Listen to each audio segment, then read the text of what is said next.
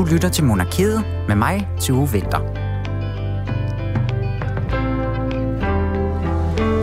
Det er lige præcis det, du gør, kære lytter, og den næste lille times tid, der står den altså i konger og dronningers tegn her på Radio 4. I den her uge, der har vi jo blandt andet markeret kvindernes internationale kampdag, og med det i mente, der skal det handle om intet mindre end hekseafbrændinger, og om vores allesammen sådan Christian den 4., hvis ellers stolte ry jo bliver en lille smule mudret af hans indblanding i den her form for afstraffelse tilbage i 1600-tallet. Men det er først lidt senere, fordi at det har også været ugen, hvor vi har set medlemmer af det danske kongehus på en eller anden måde reagere på krigen i Ukraine. Vi hører jo så ofte, at kongehuset ikke må indtage nogen form for politisk position, så hvordan balancerer man ligesom det med at være en kongelig og apolitisk form for ambassadør for et land, og så samtidig skulle forholde sig til så storpolitiske emner, som øh, blandt, jo en krig blandt andet er. Det spørger jeg tidligere ceremonimester ved øh, hoffet Christian Øjsen Olsen om, når vi har ham med inden så frygtelig længe. Julie Lindhardt Højmark, hun har fundet lidt andre kongelige nyheder frem, så dem ligger vi lige ud med. Og jeg hedder som sagt Tue Vinter. Rigtig hjertelig velkommen til Monarkiet.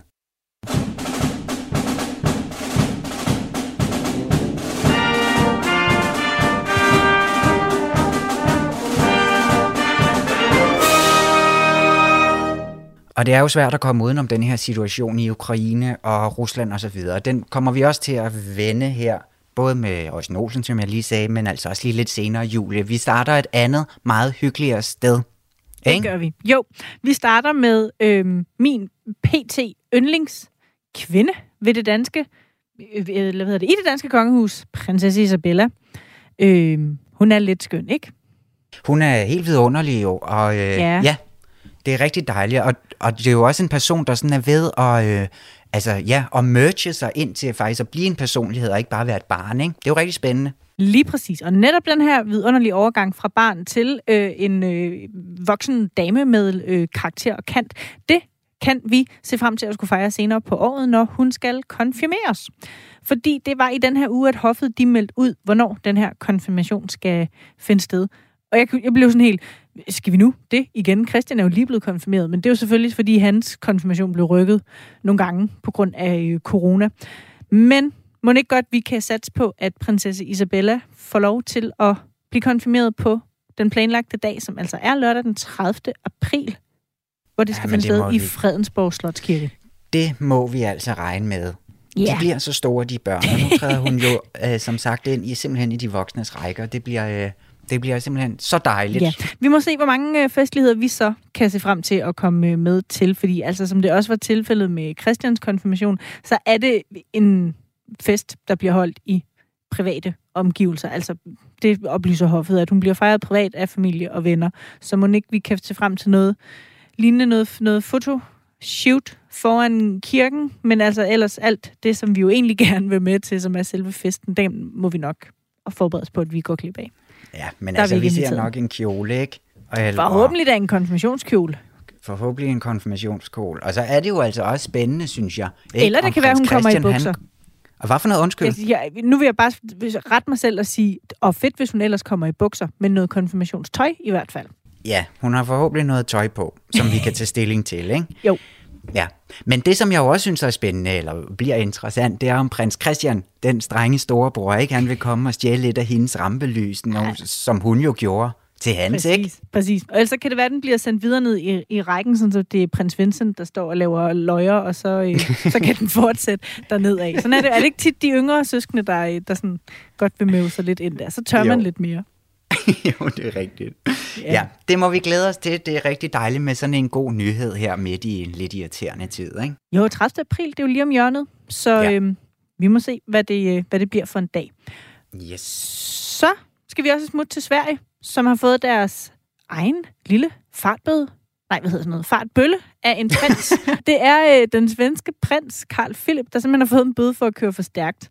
Og det synes jeg var, var lidt sjovt, fordi altså, det skal jo ikke være nogen hemmelighed, at det, det er jo også lidt, hvad det vores egen kronprins Frederik har været kendt for, især i sin ungdom, at have et lidt lemfældigt forhold til den der speeder.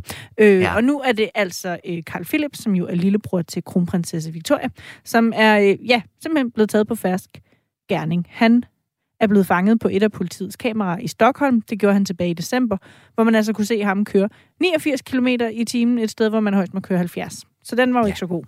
Den går ikke. Nixon Bixen, og selvom man er prins, så skal man stadigvæk til forhør hos politiet, i hvert fald i Sverige. Og det har han så været i den her uge, og det blev til en bøde på 2.400 svenske kroner. Øhm, så dem må han jo bare se og finde frem, og så i øvrigt lige overholde øh, de der fartregler, ligesom vi andre gør. Ja, men det var så noget med, at han kom med en undskyldning om, at han altså ikke havde set, hvor hurtigt man måtte køre på den strækning, ikke? Jo, han troede, han troede, man måtte køre 80, der hvor han kørte 89. Og det er jo heller ikke øh, meget, øh, der er øh, kommet fra hoffets side omkring det her. Jeg har kun kunne finde en kommentar fra kommunikationschefen Margareta Thorgren, som jeg næsten efterhånden synes, vi kender lige så godt som vores egen Lene Balleby, fordi ja, vi har haft så meget at gøre med det her kongehus. Det virker som om, hun faktisk er enormt god til at gå i medierne og udtale sig. Men her har hun altså ikke meget andet at sige, end at øh, sket er sket, og nu er bøden betalt. Og så, ja, ja videre. Det var, hvad hun havde at sige til Aftonbladet. det er også, hvad mere skulle man også sige, ikke? jo, sådan, altså. Ja, gud, ja. ja, ja. Stakkels prins, sikke, sikke, ja, det ah, kan jo ske. Er det, er det ligefrem ham, vi skal have sympati med? Nej, nej, nej, det er også forkert. Det er bare så sjovt med sådan nogle små ting, ikke? Og så skal jo. kommunikationschefen ud og prøve at finde på et eller andet smart at sige. Og så sådan, jamen det vi kan sige, det er, at ja, det er sket, og nu har vi betalt bøden. Ja, og ved Bum. du hvad? Vi kan alle begå fejl. Jeg synes bare, den var lidt sjov at tage med. Helt sikkert. Ja, så skønt. Ja. Eller nej, det er jo ikke skønt, undskyld. Man skal overholde alle fartreglerne, og man skal også betale sin bøde, når man så ikke gør det. Så det er rigtig Nemlig. godt, vil jeg sige. Ja, ja. Ja. Nu synes jeg vi lige, vi bliver nødt til at prøve måske at snakke lidt omkring øh, den her øh, Ukraine-situation, som jo er svært for de kongelige, ikke Julie? Jo. Øhm, vi var jo sådan lidt inde på det allerede sidste uge, med hvor de første reaktioner på hele sådan, øh, Putins invasion her, de var kommet. Men jeg synes måske lige, vi skal prøve at lave sådan en opfølgning på det i, i, igen på en måde. Ikke? Og, og, og måske lige prøve at snakke lidt om, hvorfor det er nemlig, at vi ikke har set nogen øh, sådan større altså udmelding eller... Ja markering eller et eller andet for vores eget konge. Jo, for jeg må sige, og det er jo totalt, øh, det står for min egen regning, men jeg synes, at vores kongehus, igen fristes man næsten til at sige, har været ret sent ude med at vise en eller anden form for støtte eller opbakning til Ukraines befolkning, eller i det hele taget sådan forholde sig til den her situation. Der er nogle journalister, der ja. har været enormt gode til at stille spørgsmål direkte til medlemmer af kongehuset, når de er trådt op i en eller anden sammenhæng, hvor de så ja, nogle journalister ligesom har udnyttet, at nu var der en direkte adgang, og har spurgt dem, hvad, hvad tænker du, eller de, eller I, om det her. Og øh, der har de jo så svaret på det, og selvfølgelig sagt, at det er en mørk tid, vi lever i, det er tragisk, og vores tanker er med Ukraines befolkning. Forleden holdt prinsesse Marie, ja. som var i Danmark, øh, og skulle deltage i Folkekirkens nødhjælps øh, fejring af deres 100-års jubilæum, der holdt hun en tale, hvor hun også altså, startede med lige at komme ind på den her krig og siger, at øh, der er jo ingen af os, der havde drømt om, at 100-året for Folkekirkens Nødhjælp skulle fejres i lyset af en ny krig, og at krigen i Ukraine understreger vigtigheden af det arbejde, som Folkekirkens Nødhjælp laver. Fint, og en helt oplagt øh, anledning til at koble de to ting sammen. Men ja. jeg savner bare, at der er noget fokus på den her alt overskyggende krise, som kommer mere sådan direkte fra kongehusets egen maskinrum. Altså indtil videre, så synes jeg, at det eneste, vi har set derfra, det er kronprins Frederik, der sammen med Vincent og Josefine vil blomster for den ukrainske ambassade i København. Ja, og det er jo altså noget, som vi har set øh, øh, ske i flere af kongehusene rundt omkring i Europa. Altså de har gjort det i England og i Norge og rundt yeah. omkring har man ligesom på en eller anden måde fået i tale sat, at det her, det er jo selvfølgelig også en del af deres virkelighed. Og det er jo ikke fordi, man ikke er i tvivl om, at det også går dem på, og det hører vi jo også i de her små interviews, der sådan kommer ud øhm, til pressen i forbindelse med andre sager. Men... Nej, nemlig, at jeg beskylder dem. Ja, det er jo ikke fordi, jeg tænker, at, at det ikke går dem på, og det ikke er noget, de forholder sig til internt nej, nej, nej. Øh, i hoffet. Slet ikke. Jeg synes bare, vi kan jo starte i Norge, hvor vi har set kronprins Håkon allerede i sidste uge. Der var han ude at mødes med repræsentanter for det norske Red Barnet, Røde Kors og Flygtningehjælpen, for netop at sætte fokus, ja. altså bruge sin position til at sætte fokus på sådan deres vigtige humanitære arbejde. Og der kan jeg bare godt undre mig over, hvorfor man ikke gør det samme fra dansk side. Hvorfor har vi ikke set et opslag på deres sociale medier, hvor kronprins Frederik, som jo endda er protektor for Dansk Røde Kors, besøger organisationen og på samme måde skaber opmærksomhed omkring, hvad de gør lige nu for at hjælpe mennesker i nød. Det, øhm, og mm. der skal vi lige skynde os at sige, måske bare afhængig af, hvornår man lytter til det her program, at vi optager det tirsdag aften, og det bliver så sendt onsdag formiddag eller slået onsdag kl. 13 selvfølgelig. Og, og, og grunden til, at jeg siger ja, det, jeg, jeg har styr på sendetidspunktet. Det var en fortalelse. øh, men, men nej, jeg tænker bare, at det er jo ret vigtigt at sige, fordi det kan jo være, at det er lige på trapperne, det der opslag. Øh, jeg ja. kunne bare håbe, at man havde været lidt øh, tidligere ude. Er det her også en, en eller anden frustration over igen, at, at vi sådan øhm, ikke går med fanen, om man vil? Ja. Altså, tror du også, det fylder? Øh, altså bare for dig og mig, eller for dig, nu kan du kun svare på jamen, din det, egen det, jeg, jeg har ikke nogen idé om, om det er noget andre går op i end, end, end dig og mig. Jeg synes bare, at når jeg sammenligner med andre kongehuse rundt omkring i Europa, så var der nogen, der var enormt tidligt ude og markere deres ja. øh, sympati på forskellige punkter. Vi har også set, for igen nu blive Norge, at, at Håkon og, og øh, kronprinsesse Mette Marit har deltaget i sådan en fredsgudstjeneste øh, for Ukraine, og også hvis vi hopper videre til, til England, så har prins Charles og hans øh, hustru, øh, hertugen Camilla, besøgt den ukrainske katolske kirke i London, og Charles har været ude som en af de kongelige, der nok er kommet med sådan en ret kontant melding om, at, øh, at, at det Rusland gør lige nu er en brutal aggression. Altså, du ved, vist utvetydig solidaritet med, med ukrainerne, og, og, og, ja. og på forskellige vis markeret at det her altså er en frygtelig situation, og det er i vores tanker. Og det var jo også det, som et kongehus jo på mange måder skal, altså fordi at det er jo noget, som alle, det bliver snakket om på alles arbejdspladser, mm. ikke? Det, det eneste, der fylder i medierne, det er ligesom det eneste, der er, og altså, der er for tiden, ikke? Så den her samlende kraft, som et kongehus jo også skal være, og, og, og jeg tror da begge to, at vi er rimelig med på hele, altså ideen om, selvfølgelig kan de jo ikke gå ud og sige, at Putin er en lort, eller, altså de, kan, de har jo virkelig noget, som de sådan skal værne omkring her, ikke at gå på den her balancegang. Ja. Men lige præcis det her med nemlig at hive fat i det humanitære arbejde, eller alle vores tanker går til det ukrainske folk, ja. eller hele den her problematik, den, den burde man jo tro, i hvert fald. Nej, lå rimelig hurtigt jo. for, ikke? Der er i hvert fald noget med, igen, jeg anerkender fuldstændig, de har været forbi den ukrainske ambassade og lægge blomster, super fint tiltag, men netop brug nu ja. den position og de protektioner, I har, de har til at, at sætte fokus på sådan helt konkret, hvad sker der øh, af humanitært arbejde, ja. for eksempel lige nu. Øh, det vil være ja. en klar opfordring og et personligt ønske herfra. Yes, og det er jo, som jeg lige sagde, jo en svær balancegang, og det er jo så også derfor, at vi prøver at hive fat i, øh, i nogen, der måske kan hjælpe os med at sætte lidt mm. ord på det, nemlig Christian Øjsen Olsen, som vi altså får fat på lige om et øjeblik. Tak for nu, Julie. Vi ses senere til en quiz. Papa, man siger, at den man elsker, tugter man. Vi tvivlede aldrig på din kærlighed. Jamen, det er jo som bekendt en balancegang, de kongelige de må gå på, når, de, når der sådan bliver blandet politik ind i deres hverdag. Samtidig så tager de jo på statsbesøg, og de møder alverdens ledere, og på den måde altså, så bliver de en form for brik i sådan et diplomatisk spil. Og nu kan jeg byde velkommen til dig, Christian Øjsen Olsen. Du er tidligere ceremonimester ved Hoffet, og så altså i den forbindelse stået bag en masse af sådan nogle her statsbesøg. Velkommen til Monarkiet. Tak for det. Det, som jeg godt kunne tænke mig at starte med at spørge dig om, det er sådan, kan man sætte nogle ord på, hvad det er for en slags diplomatisk rolle, som sådan et her kongehus, de spiller på sådan en international scene?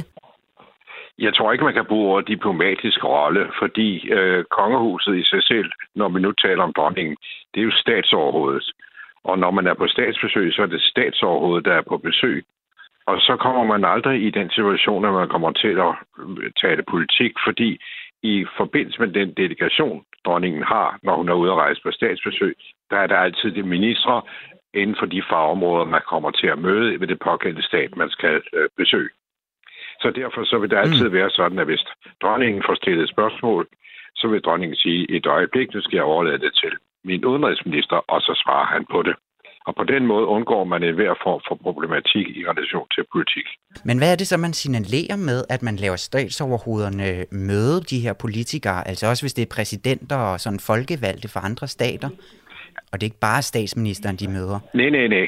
Det gør de slet ikke. De møder så sandelig at den pågældende konge, kejser, statsoverhoved, det kan være præsidenter, det er dem, man møder. Man møder altså på det højeste plan, nemlig statsoverhovedplan, når man er på statsbesøg. Og formålet med statsbesøg, mm. det er jo for det første venskabelige forhold. Øh, der er forskellige protokoller i relation til et statsbesøg. Der er eksempelvis modtagelse. Der er der normalt altid et æreskompani, som skal vise venligheden over for den besøgende, at man ikke har nogen øh, grimme hensigter. Og så er der en middag, hvor der holdes nogle taler, og disse taler, det er altså taler fra dronningens side, ikke en politisk tale, men en kulturel tale med forbindelsen mellem det pågældende land og hvad der ellers måtte være at øh, frembringe, som også har interesse for Danmark. Og så spilles der nationalmelodier. Og det er vel i den øh, ja. stil, det foregår. Og så kan der være politiske drøftelser, som kan foregå sideløbende med programmet. Eksempelvis, at en minister meget gerne vil møde en anden minister i det pågældende land, og så sidder de og tager politiske drøftelser. Og øh, hvis man får... Men når man sådan ja. skal... Ja? Nej, undskyld, bare fortsæt. Ja, hvis man forestiller sig eksempelvis et øh, statsbesøg i Danmark fra udlandet, så vil der være en statsmiddag, hvor dronningen igen holder en, skal vi sige, kulturel tale til den pågældende og med venlige ord om øh, de forbindelser, vi har haft med det pågældende land. Og så spilles der nationalmelodi, og så spiller man, så spiser man en fin middag. Og derefter så er der så en mulighed for, at dronningen kan præsentere det pågældende statsoverhoved for forskellige interessante personer i Danmark under øh, kaffen mm. bagefter. Og, men så vil det være sådan, at statsoverhovedet næste dag normalt vil komme til en frokost inde i Christiansborg med øh, statsministeren som vært, og der taler man om de politiske taler, som har nogen relevans ved det statsbesøg. Men det her med for eksempel, at man inviterer nogle pågældende lande eller nogle statsoverhoved på besøg her, hvordan foregår sådan en, øh, altså en udvalgelsesproces af, hvem der skal komme på besøg, for eksempel?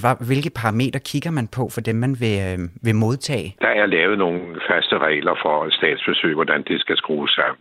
Det er normalt således, at hvis man ser på det helt overordnet, så vil der være en delegation, som følger med på cirka 15 personer, og det er normalt ministre og øh, embedsmænd og øh, hoffets øverste embedsmænd, som deltager i den delegation. Derudover er der en stor erhvervsdelegation normalt, som kan være op til 100 erhvervsdeltagere, og så kan der også være et kulturelt øh, fremstød, hvor man har kulturelle personer. Og det er altså muligt, at, ja. at, at det er den måde, man... Man kan godt bruge ordet, at de kongelige, altså dronningen i det her tilfælde, er en slags lokomotiv for at fremme danske interesser i det pågældende land, der besøger. Men er det ikke også en form for politisk? Nej, der bliver ikke drøftet politik i dronningens vedkommende. Det gør der ikke. Det er overladet. Men så længe at det sådan er samarbejde, og altså det her med at danne relationer på tværs af landegrænser, det må da have sådan en eller anden form for, altså i hvert fald så sådan øh, human, overordnet øh, øh, altså påvirkning på et forhold. Jo, altså det er klart, at øh, man, man meget, et sådan statsbesøg, det er et venligt et venligt øh, øh, foretagende. Det er et, et, et, et foretagende, hvor man sørger for at besøge det pågældende land. Lad mig tage et eksempel. Lad os tage nu apropos Rusland. Øh, vi var netop i Rusland ja. på et statsbesøg. Der var der med i den delegation der, der var der altså eksempelvis folk fra dansk erhvervsliv, som dels skulle åbne en fabrik derovre i Rusland, og dels havde nogle problemer med nogle afgifter. Og alt det der, det bliver så ordnet under sådan et statsbesøg, fordi dronningen åbner dørene for det, der kan frem til at være en betydelig ting. Jeg kan huske, der blev underskrevet meget store aftaler på der på dækket af Dannebro i St. Petersborg i sin tid. Det er sådan et godt eksempel på, hvordan sådan et besøg er. Nu taler vi så om politik og ikke politik. Det er altså først og fremmest forretning, kan man sige, i den sammenhæng. Ja. Politiske problemer, som eventuelt kunne have været mellem de to lande, altså det er et politisk problem, det bliver løst med et statsbesøg af statsministeren i det pågældende land. Okay, så der er hun ligesom blandet udenfra, når det bliver konkret politisk. Ja, altså... Fordi... Det er rigtigt. Ja, for vi hører jo tit det her med, at de gerne må altså, have en eller anden politisk holdning, så længe den ikke bliver sådan partipolitisk, de kongelige medlemmer her. Og så lige nu, altså i den her situation i Ukraine for eksempel, der, står, der er der jo meget stor enighed, både i befolkningen og blandt politikere på Christiansborg om, at det, som Putin har gang i i Ukraine, det er uacceptabelt. Hvorfor tror du så, at vi ikke ser dronningen eller kongehuset på en eller anden måde tage en klar øh, afstand fra sådan en krig, eller i hvert fald komme med en udmelding? Jeg vil lægge, øh, men der skal man nok lægge mærke til, at der er to former for, for måder at ytre sig på for kongehuset. Der kan være de såkaldte doorstep interviews, det vil sige, at man frem til en officiel begivenhed, og presset så henvender sig til en, så kan man sige nogle ting der. Men en decideret tale ja. fra dronningens side omkring eksempelvis forholdet øh, Ukraine, øh, det vil nok aldrig øh, rigtig finde sted, fordi det vil være forkert. Det vil netop være, nu er en krig meget politisk, må vi nok sige, ikke? og det, der foregår i selve øh, Ukraine, er også meget politisk betæmt. Så det vil man næppe forestille sig, at dronningen vil sige noget om. Hvorimod dronningen godt kunne sige noget om, hvis det var internt i Danmark, en alvorlig sag. Det har vi set en enkelt gang her for nylig, nemlig i forbindelse med corona, hvor dronningen tog ordet og sagde nogle ting, som var koordineret med statsministeriet. Men det, som, altså, som måske er det faldende punkt, eller hvad, nu må du øh, øh, rette mig, hvis det er forkert, men det her med, at de må ikke sige noget, for eksempel noget grimt om Putin, eller noget grimt om Rusland, men man må gerne gå ud og på en eller anden måde vise sympati for det ukrainske folk. Er det sådan korrekt ja, det, det kan man roligt sige. Det var måske en meget god udlægning på det. Det er altså et blød, blød formulering omkring. Det, jeg tror nok, man vil koncentrere sig med, det er det sørgelige, at der er så mange øh, flygtninge, at de bliver drevet ud fra deres land og sådan noget. Det, det tror jeg. Men altså, mm. det at nævne nogle navne i den forbindelse, og hvem der er skyldig og ikke skyldig, det vil du ikke høre fra kongehusets side. Nej. Og hvis så, at man, ja, altså fordi vi så i slutningen af januar, der tog øh, dronningen og kronprinsen, de tog imod den ukrainske udenrigsminister på Amalienborg. Ja, det er korrekt. Og altså situation, situationen, den var jo selvfølgelig ikke sådan rigtig eskaleret på det her tidspunkt, men er det ikke sådan et ret klart signal til Putin om, hvor at Danmark står? hvis han skulle være i tvivl om det, men altså... Jo, det kan man nok sige, men uh, på den anden side, så vil det være således, at uh, altid, når der er besøg til statsministeriet, eller statsministeren, det er ikke statsbesøg, vi taler om nu. Nu er der besøg til statsministeren. Nej. Så vil de altid komme ned ja. til dronningen, og hvis det er nogle særlige personer, spiser frokost. Og det er jo klart, at der vil det jo på den måde, der viser man jo sin uh, venlighed over for den pågældende nation. Og det er klart, at uh, der bliver vel også drøftet i, i øh, korridorerne noget om omkring, hvor, hvor alvorlig situationen i virkeligheden er.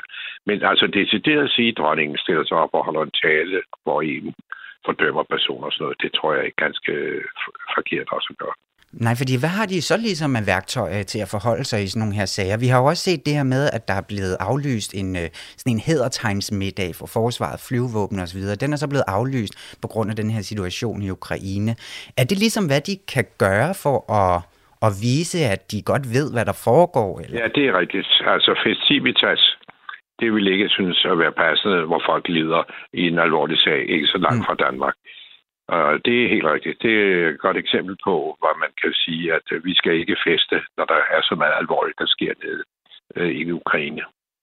Så det er et tegn. Men er det, så, er det, er det det, som man sådan har gjort af overvejelser omkring hoffet, tror du, omkring den her ja, aflysning? Fordi den er jo ikke sådan direkte linket til Ukraine. Nej, men den er linket til den situation, at vi alle sammen hele tiden sidder og hører i radioen og tv, hvor alvorligt det er, og hvem der bliver smørt, slået ihjel osv. Øh, så virker det ikke særlig mm. Øh, rigtigt, at man samtidig holder en, en fest øh, på det der tidspunkt. Det synes jeg ikke, det gør. Nej. Og derfor så vil jeg sige, det er også et signal at sende, at det gør vi ikke. Lige her til sidst, øh, Christian Øjsen Olsen, hvis vi lige ser sådan lidt ud i fremtiden, fordi at vi må, øh, altså forhåbentlig, formentlig, så skal Vesten på et tidspunkt jo sådan forsones med Rusland, nu det er den her sag, vi snakker om. Hvornår i sådan en proces begynder man at involvere kongehuset og sådan bruge dem strategisk i forhold til måske et statsbesøg, eller tage imod ministre, eller den her? Jamen altså, hvis det, hvis det drejer sig om, at man skal se fremad, og man skal håbe på, at det hele det ender på en rigtig lykkelig måde, ja, så vil det da være sådan, ja. at man vil skabe normale diplomatiske forbindelser igen, og skabe normale forhold mm. til det pågældende land. Og skulle der være nogle eventuelle personer, der kommer og besøger statsministeren, ja, så vil man da også holde den forhold, som jeg nævnte. Men statsbesøg, det tror jeg ikke, der kommer på tale sådan lige umiddelbart. Nej, der skal måske lidt mere ro på. Ja, det tror jeg før vi kan sende dem ind. Christian Øjsen Olsen, tusind tak, fordi vi måtte ringe til dig tidligere ceremonimester ved hoffet. Tusind tak selv. Vil de have en pude i ryggen?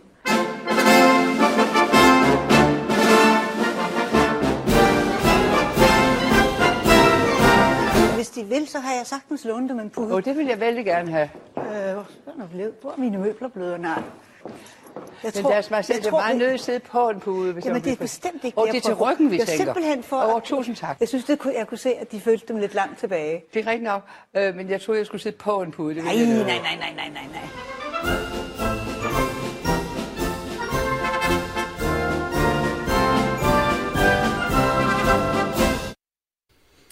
Ja, og nu lader vi altså krigen i Ukraine ligge lidt for nu og skal til noget ganske andet. Og det skal vi her i Monarkiet på Radio 4, som du altså lytter til lige netop nu. Fordi i går, der var det jo som bekendt kvindernes internationale kampdag, og selvom der jo stadig er en masse, og vi kan kæmpe for, så er der dog øh, sket noget siden 1600-tallet, hvor vores allesammen Christian den 4. var indblandet i hekseafbrændinger. Og Louise Nyholm Kallestrup, velkommen til Monarkiet. Tak for det. Du er Ph.D. og lektor og leder af Center for Middelalder og Renaissancestudier ved Syddansk Universitet. Og så kan man så også den 14. marts på Videnskabernes Selskab opleve et foredrag om netop dette emne, og det er jo så også derfor, eller i hvert fald der, hvor at du har været så venlig at sige ja til at give en lille forsmag på netop denne her, øh, det her hekseafbrændingsspørgsmål. Det er jo lidt voldsomt altså. Ja, det må man sige. Det må man sige. Men Christian den 4. her, han er jo en af vores aller sådan største skikkelser i Danmarks historie, og måske blandt andet fordi, at han er så synlig i det københavnske bybillede. Han er sådan svært at komme udenom, ikke? Men hvis vi lige sådan kort skal prøve at stikke måske sådan et stik dybere ned, hvad er det så for et menneske, som du møder, når du sådan har beskæftiget dig så meget med Christian den 4. her? Øh, en, en kompleks person, en øh, på en gang, det bliver jo sådan meget subjektivt, øh, fascinerende og frastødende person. Han er jo, som du siger, han er jo ham, der har bestilt alle de her smukke renaissancebygninger, som, som vi har i København. Han er også ham, der øh, tager Danmark med ind i, i øh, flere krige, blandt andet 30-årskrigen, hvor han tror, at nu skal han løse hele det, den her konflikt, og han nærmest kører øh, riget økonomisk, eller han kører riget økonomisk i sænk. Og så er han ham med, ja. øh, så er han ham med alle kvinderne. Øh, ham, der er far til omkring 20 børn. Øh, hans egen dronning dør ganske tidligt, og, øh, og så har han flere friller, som han får børn med, og han øh, er jo gift til venstre hånd med Kirsten Munk i en årrække, som han får 12 børn med. Så han er jo en, en sammensat øh, øh, person, og så er han så samtidig en utrolig lært en konge at være person. Jeg tror ikke, der er nogen monark, måske med undtagelse af hende, der sidder nu, der er, så veluddannet, som, som Christian den 4. er. Og, mm. øhm, og så han troende. Og han har jo også haft noget af en tid, altså. Kun ja. lige et, øh, han sad været i 48 år eller sådan noget. Han har også haft tid til at folde sig godt ud, ikke? Jo, han sidder faktisk, øh, hvis vi regner med fra hans far dør, sidder han faktisk i 60 år. Og øh, han bliver, ja, hans far dør i, i 1588, og han øh, bliver kronet selv i 1596, fordi han er, han er kun 11 år, da hans far dør. Så, øh, så der går lige, lige nogle år, før at man vurderer, at han er, at han er moden nok til at blive fuldgyldig konge. Så i perioden imellem, ja. der, der regeres riget så af, af nogle voksne mænd for ham. ja, det er måske udmærket egentlig.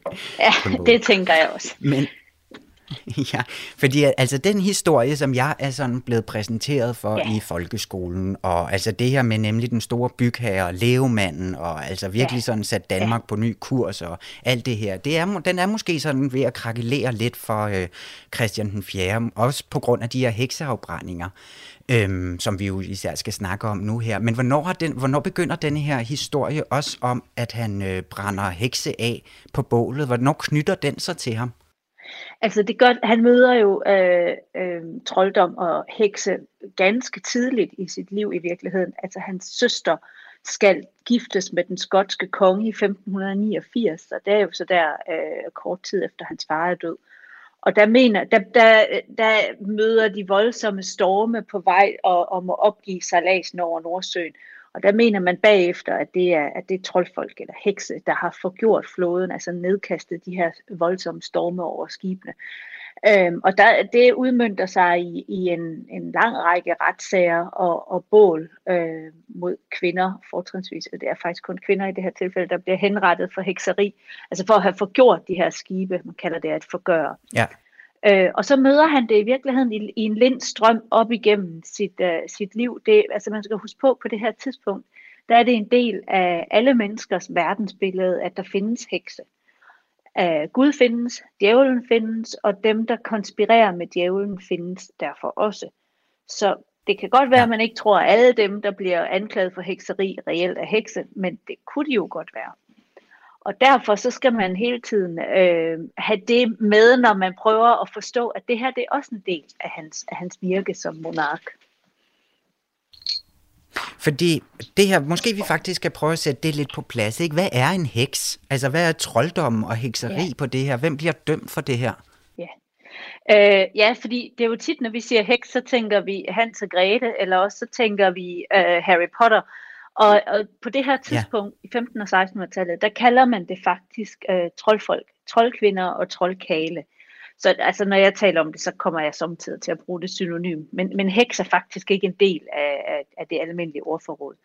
Og det er nogen, mm. som man, øh, det er nogen, som man mener har indgået en pagt med djævlen. Det mener i hvert fald de lærte teologerne, at øh, hekser har indgået en pagt med djævlen, og de har forsvoret deres kristne tro, deres kristne dåb. Øh, Øh, så de har vendt Gud ryggen.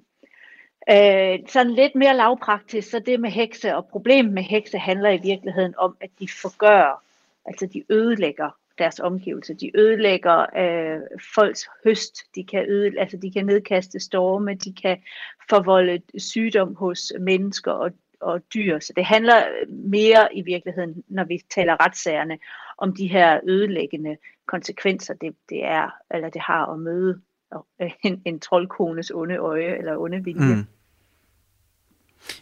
Hvordan bliver de udpeget? Hvem udpeger de her hekse? Altså bliver man, er det noget, man bliver beskyldt for? Ja. ja, det er det i høj grad. Og det er også noget, hvor vi kan se, at de her rygter, de, øh, de kan pludselig løbe rigtig, rigtig stærkt. Men det er ikke sådan, så kirken går rundt og peger på folk og siger, hvem der er hekse. Øh, der er jo sådan mange myter om, at det, er, at det især er, er i middelalderen, og det er kirken, der står for det. Men det er altså typisk ganske almindelige mennesker, der anklager hinanden for det her. Vi har ikke øh, nogen sager, hvor, hvor der ikke er almindelige mennesker, der stiller sig op og beskylder andre. Måske lige med mm. undtagelse af den omkring kongens flåde der i, i 1589, men den er altså også øh, ganske særlig i en dansk sammenhæng. Ja, fordi at han bliver jo også tit ham, øh, Christian den 4. her, altså refereret til som den her store renaissancekonge. Helt, altså hvor at, øh, ja, igen, der, der er gang i udvikling på alle mulige fronter og måder osv. Men hele det her med, at han også er sådan en, en, en værre kal med kvinder, som du jo også lige sagde, altså han har fået et, et hav af børn og har friller til højre og venstre osv.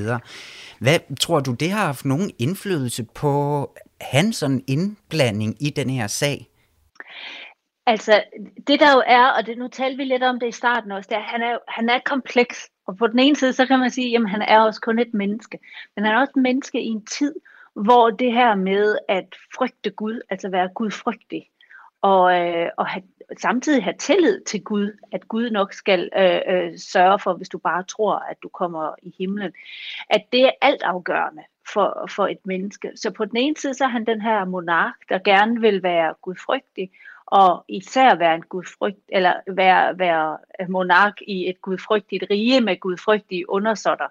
Og på den anden side, så er det ja. rigtigt, så har han de her, hvor man siger, det er ikke særlig uh, gudfrygtigt at, at afle børn med sin frille, og, og, og slet ikke uh, af flere omgange. Um, så der er sådan de her modsætninger i ham. Det tror jeg ikke nødvendigvis, han har set som en modsætning. Det er nok snarere os med vores nutidige briller, der synes det. Fordi for ham var det vigtigt og vise, at han var handlekraftig, at han udryddede alle, der, øh, der, der modsatte sig Guds ord, eller, eller bespottede Guds ord. Og der var troldfolk i og med, at de havde indgået en pagt med djævlen, jo de værste af alle. Så, så for ham tror jeg ikke, at, at det her med at, at, at få uægte børn, og, og altså, han var gift til venstre hånd, det var måske ikke ligefrem en synd, men det var i hvert fald upassende alligevel. Øh, øh, i forhold til tidens idealer der. Altså der blev man ikke gift med en adelskvinde, hvis man var kongelig.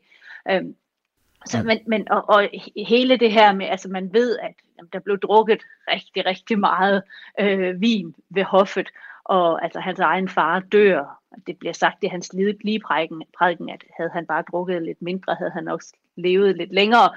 Altså, så der er ingen tvivl om, at hans far også øh, øhm, led under og rigtig, rigtig meget alkohol øh, sådan helbredsmæssigt. Og, og det blev set som en stor ja. synd af, af teologerne på det her tidspunkt, fordi man kunne ikke passe sit arbejde øh, og sit kald, hvis man øh, lå døddrukken.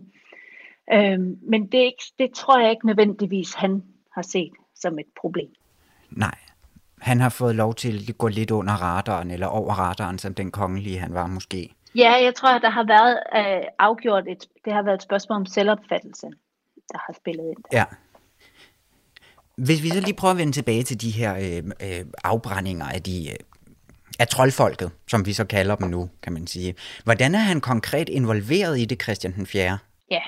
ja, for nu sagde jeg jo, at det her det er almindelige mennesker mod almindelige mennesker, men det er bestemt noget, han er meget interesseret i. Det er noget, han tager alvorligt.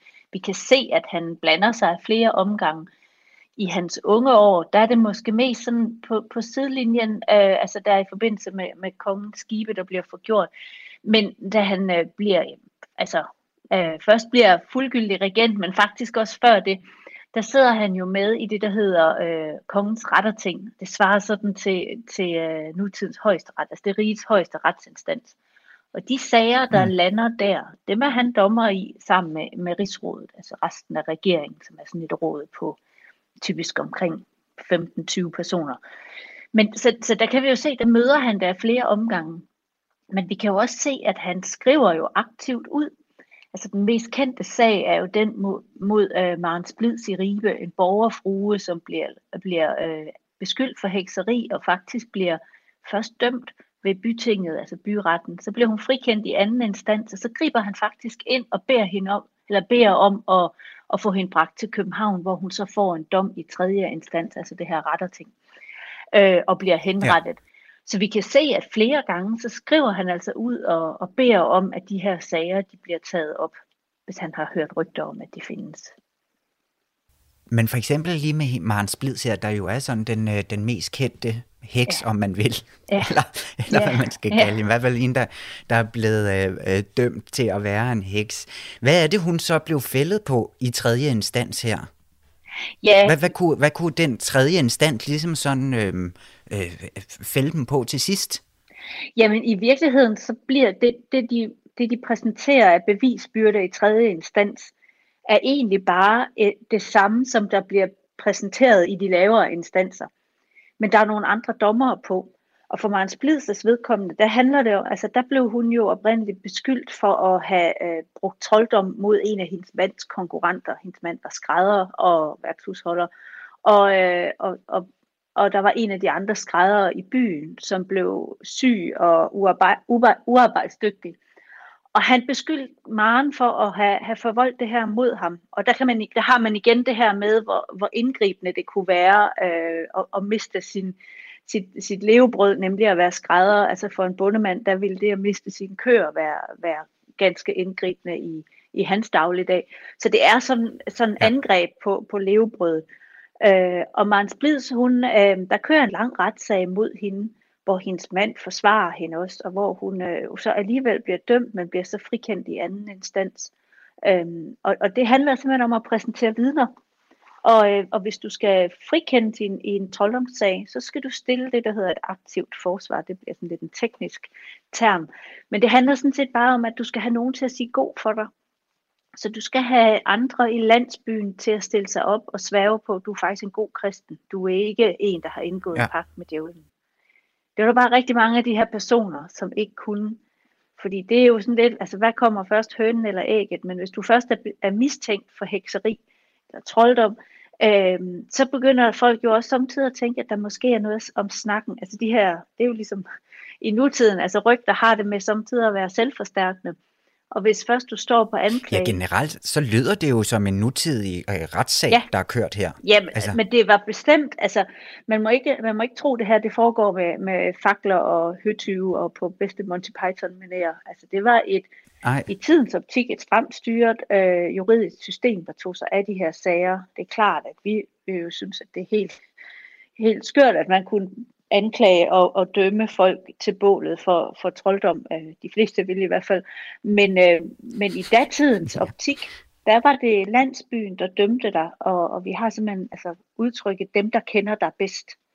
Så, øh, så hvis de ikke vil stille sig op og sige god for dig, jamen så er der nok noget om stakken. Og så er der naturligvis en række vidnesbyrd, der bekræfter, at, at du er en, en, en troldkvinde. Det kan være, at du har været oppe og skændes med, med din nabo, og så har du truet med djævlen, og så øh, da han tog dig fra, så røg hjulet af hans vogn, og han væltede og brækkede begge arme.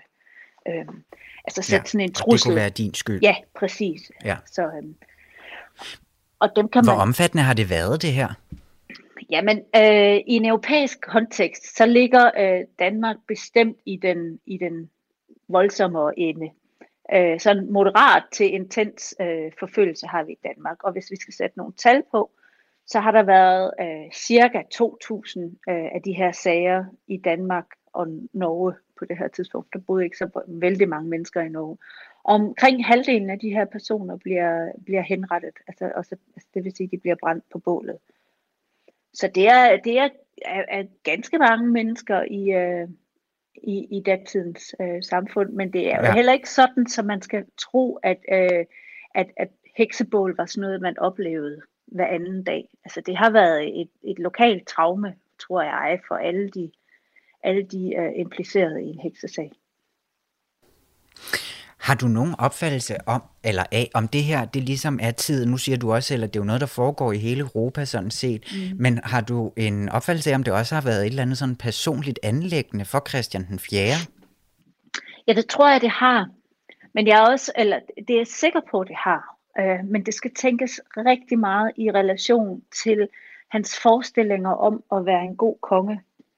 Fordi øh, han har, altså, og det må vi jo bare sige, at, at i takt med, at han bliver ældre, jo mere stiger det her ham til hovedet. Og det er jo, altså han får simpelthen, han, ja. han er jo, hvis man skal bruge sådan et lidt ladet ord, han er jo noget selvovervurderet. Øh, og da, da Kirsten Munk går fra ham i slutningen af 1620'erne, der bliver han jo tydeligt en meget, meget bitter mand. Øh, det er også tydeligt, at han øh, fra, fra 1620'erne og frem faktisk blander sig mere aktivt i de her sager, hvor han øh, tidligere egentlig bare har været konfronteret med dem i, i rettertinget, altså den her højesteret. Øhm, ja. Så, så ja, ja, det er jeg overbevist om, men jeg tror, det skal tænkes rigtig meget øh, sammen med hans ambitioner om at være en god, gudfrygtig konge. Altså, han er jo løven fra nord, og han er jo særligt, øh, altså, han er noget særligt, men han er også opfostret til at være noget særligt. Altså han har siden barnsben, har han jo fået puttet i hovedet, at han var konge, og han, øh, at han var noget særligt. Så, øh, ja. Og så er det jo fantastisk for mig som historiker, fordi han regerer så længe, så vi har mange år at følge ham i. Ja. Ja, så man kan godt se sådan en udvikling, udvikling hen i noget, der sådan kunne minde lidt om en bitterhed over. Ja, afgjort ja, forskellige ting, fordi at man kan jo ikke lade være med at lave sådan nogle direkte paralleller på en eller anden måde fra de her hekseafbrændinger, og så til en eller anden form for sådan en regulær kvindehad.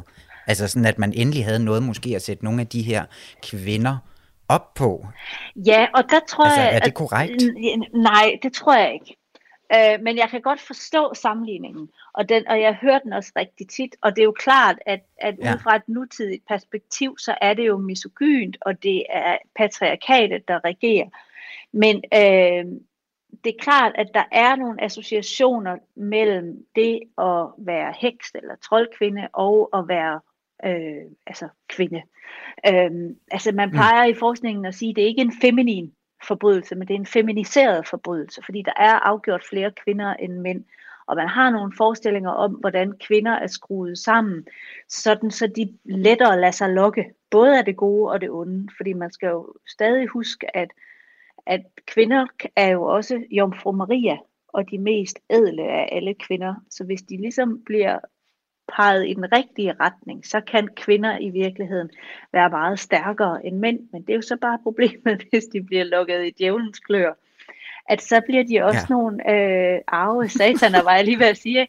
Og, og der er sådan ligesom nogle, nogle lærte forestillinger om de her øh, øh, troldfolk. Og så er der i, i dansk øh, folklore, eller nordisk folklore, nogle forestillinger om særligt onde kvinder, særligt stærke kvinder. Og det er klart, at de her idéer, de smelter sammen. Men, ja. men derfra så til at sige den her, altså bruge det her billede med jagten på kvinder, det, det bliver lidt skævt, fordi der er faktisk også vældig mange mænd. Øh, hver gang vi siger, at der er 90 procent kvinder, så er der stadig 10 procent mænd, og nogle steder var der langt flere mænd, end der var kvinder øh, i andre lande. Altså. Så, øh, og, og det her også med at, at forestille sig, altså der er sådan en, det er sådan en klassisk fortælling, feminister griber fat i, og siger, at det er også fordi, de var særligt seksuelt frigjorte. Øh, nej, det var de ikke. Altså, de, det var kvinder, nej, okay. der levede i ægteskab. Ofte var de, var de måske gamle og enker. Øh, men hvis du er enke, har du ikke nogen til at forsvare dig i retten. Så man kan altså har vi den der høn og ikke problematik igen, ikke? At, ja. når, jamen, så er du også bare mere sårbar, hvis du er enke. Øh, fordi en, en kvinde må ikke selv øh, forsvare sig i retten. Det skal hendes mand eller en anden mand øh, mandlig væve gør. Ja. Ikke? Så det, det er indviklet, men det er klart, der er selvfølgelig nogle, en, en, en sammenhæng mellem, mellem køn og troldfolk. Hvis vi lige sådan her til, øh, til slut, hvor, prøv at snakke lidt om, fordi at der er jo sådan, der sker et eller andet med sådan historiefortællingen øh, i vores tid, eller igennem måske de sidste, ja, det ved jeg ikke, 50 år, eller hvad vi skal sige. Altså, det her med kvinderne bliver skrevet ind i historien i større omfang, og vi taler om lidt mere mørke kapitler, som sådan kolonihistorie og så videre. Og så har det her hekseafbrænding jo så altså også sat sig godt fast på Christian den 4., eller fortællingen om ham i hvert fald. Mm. Hvorfor tror du, at det sker sådan øh, nu, eller i vores tid? Øh, jamen, det er jo naturligt, altså man kan jo sige, at historieskrivning afspejler jo historikernes samtid. Og det er klart, at, øh, at i, i 1970'erne, der var man meget optaget af at skrive om almindelige mennesker, når det galt hekseforfølgelse. Der fik man sådan som øjnene op for både, at der var andre mennesker end bare konger og fyrster, og man øh, fik øjnene op for, at kvinder også havde en historie, som du lige nævnte der. Så kan man sige i forhold til, ja. øh, til i dag, øhm, altså jeg er jo optaget af kønshistorie, men, men, men kønshistorie som netop samspillet mellem kønnene. Ikke så meget kvinders historie og mands historie, men hvad der sker, når de to køn ligesom indgår i interaktion og samspil med hinanden. Og hvorfor sker det så i dag? Det er klart, at, at øh, altså det har jo fundet sted længe i historieforskning, men det er klart, at det her med hekse sådan i en bredere forstand, det tror jeg handler rigtig meget om den opmærksomhed, der er omkring MeToo og kvinders øh, empowerment og brugen af heksefiguren, der, der jo for nogle i hvert fald bliver set som hende, der dør i martyriet mod, øh, mod patriarkatet, hvilket er helt skudt over målet. Men, men det er en fortælling, mm. der ligesom bliver reproduceret i de der kredse. Ikke også? Øhm, ja. Og det tror jeg afgjort har en, øh, en, en sammenhæng jo. Altså man, det er svært at sige, hvad der kommer først, men de to ting spiller på hinanden. Ikke? Interessen for hekse og, og tredje, fjerde bølge feminismen, der kører. Øhm, ja. ja. Og Harry Potter. Også den. Også den. Ja, øh, det er jo den, den stærke vi... heks, ikke? og det er den, i øvrigt også den gode heks og onde hekse er der jo så også der. Så øhm, ja. det er klart. Lige her, vi har næsten ikke mere tid, men lige her til sidst, så skal vi også lige, altså hvornår stopper de her hekseforfølgelser? Ja, de, øh, altså de sidste sager, der bliver ført i Danmark, bliver ført i 1690'erne. Og der er man allerede, øh, altså den sidste henrettelse af 1693, øh, og de sidste sager, der sætter et punktum sådan for alvor for, for, for forfølgelserne, i hvert fald øh, de skyldige kendelser, de finder sted i 1696-98. De ender med at blive øh, vendt på hovedet, sådan så dem, der påstod, at de var forgjorte, altså at der var brugt trolddom mod dem, at de rent faktisk bliver dømt for bedrageri. Men okay. vi kan se i en lang række øh, både retssager og også sådan kildemateriale, der ligger uden for, for ret, retten, at den her tro på, på hekse og på troldfolk, den lever jo videre. Øh, den ændrer sig måske, øh, lever også i dag, har ændret sig noget. Men, øh, men anklager om trolddom finder sted langt op i 1700-tallet. Øh, vi har en kvinde i Briksted ved Horsens, som, øh, som bliver tævet ihjel, fordi man tror, hun er heks. Vi har øh, fortællinger op fra øh, det 20. århundrede på Ærø, hvor en mand han simpelthen bliver udstødt af, af lokalsamfundet, fordi man er overbevist om, at han er heks. Så den her idé om, om hekse, og der taler vi de, de negative øh, øh, udlægninger af at være heks, den lever videre langt op. op i tid, og, og lever jo nok også i dag. Øh, men i dag er det en anden form for heks, der bliver brugt. Det er snarere den her øh, feministiske empowerment i pagt med naturen, og, og øh, øh, især kvinden selvfølgelig. Ja, de bliver ikke brændt på samme måde i dag, kan man sige. Heldigvis nej. Ja, gudskelov. ja. gudskelov. Louise Nyholm Kallestrup, tusind tak, fordi at uh, du vil uh, snakke lidt om hekse og Christian den 4. og afbrændinger og kvindekamp som sådan. Tusind tak, fordi du vil være med. Tak, fordi jeg måtte. Livak præsenterer Så gælder det om at vise, hvor dygtige I kan blive.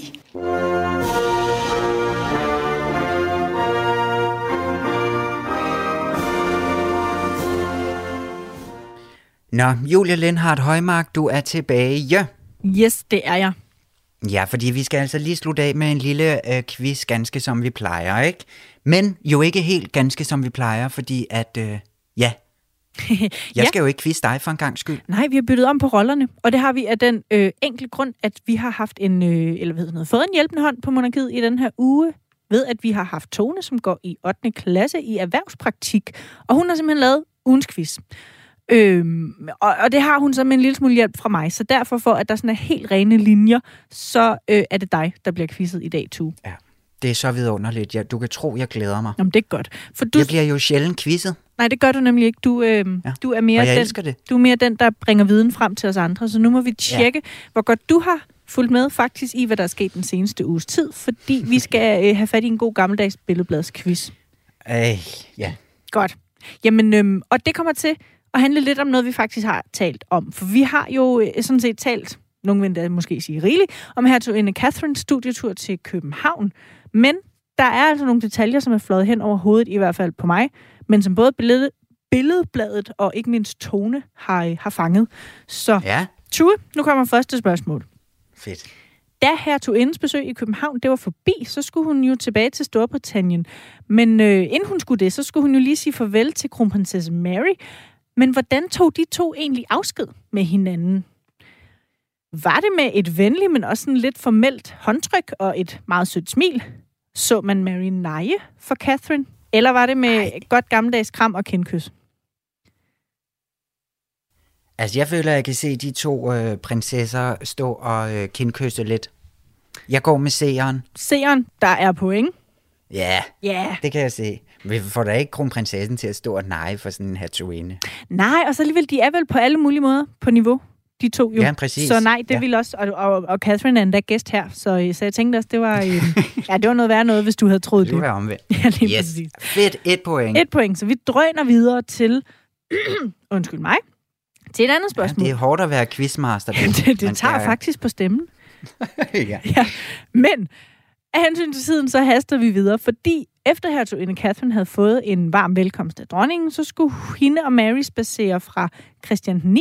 palæ over mod kronprinsparets hjem i Frederik 8. palæ, hvor der jo så ventede en dejlig frokost til dem. Men hvor lang er turen hen over Amalienborg Slotsplads mellem de to uh. palæer? Mm? Vil du have nogle muligheder?